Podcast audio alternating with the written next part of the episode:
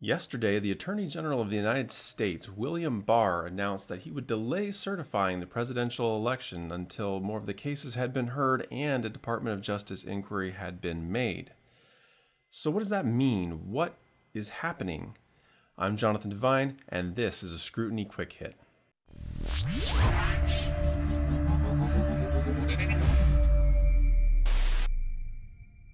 November 9th, seven days after Election Day, the Biden campaign, as well as the media, including Fox News, have declared a Biden Harris ticket victory.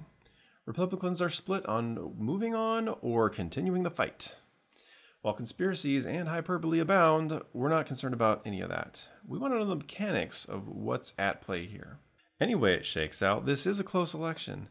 As it stands today, presumed President elect Biden stands at 279 to 290 electoral votes, depending on whose count you go with.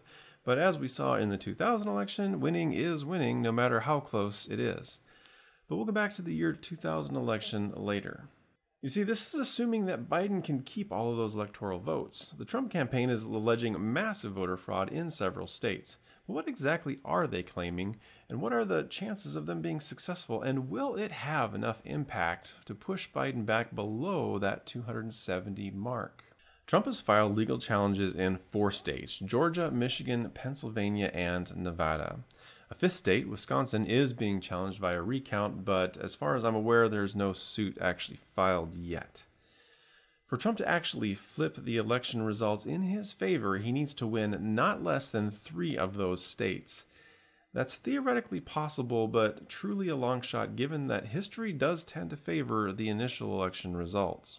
But the election in some of those key states is extremely close, and in those cases, election integrity matters more than ever, and election fraud, even in small amounts, can have a big impact. Arizona, Georgia, and Pennsylvania are split by less than 1%. This slim margin falls within the margin of error for the voting methods themselves, an uncomfortable truth that scrutiny will detail in future videos. If a recount or a legal challenge can invalidate even a small number of ballots in those states, Trump would have his needed three states. But again, this is a difficult challenge to surmount in any single state, much less three or more. In Georgia, the Trump campaign is alleging that a poll watcher witnessed a stack of late ballots being shuffled into a stack of on time ballots. A judge has thrown out the suit for lack of evidence. This raises a question as what qualifies as evidence. If the testimony of a poll watcher can't even trigger further scrutiny, what is the system of accountability? Is there any? Why do we have poll watchers?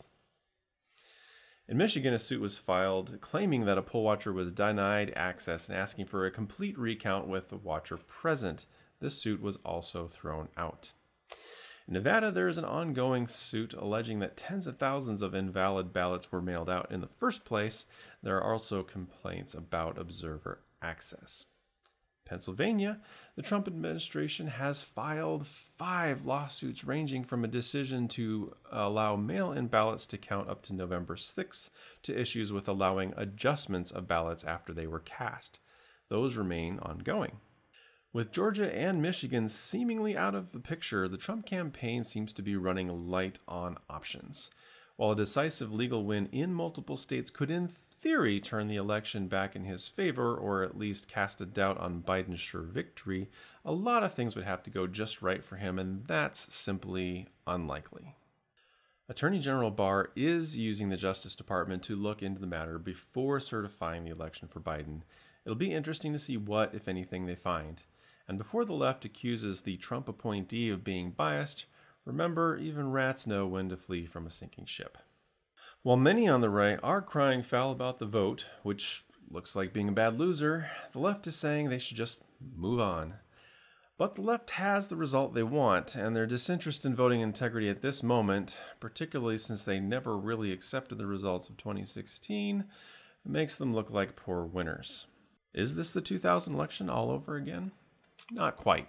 The 2000 Bush versus Gore election boiled down to 537 votes in one state, Florida, with its precious 29 electoral votes determining the winner. This election's actions span several states, each with a spread of tens of thousands. Short of clear evidence of massive fraud over multiple states, it's not looking like the result will shift.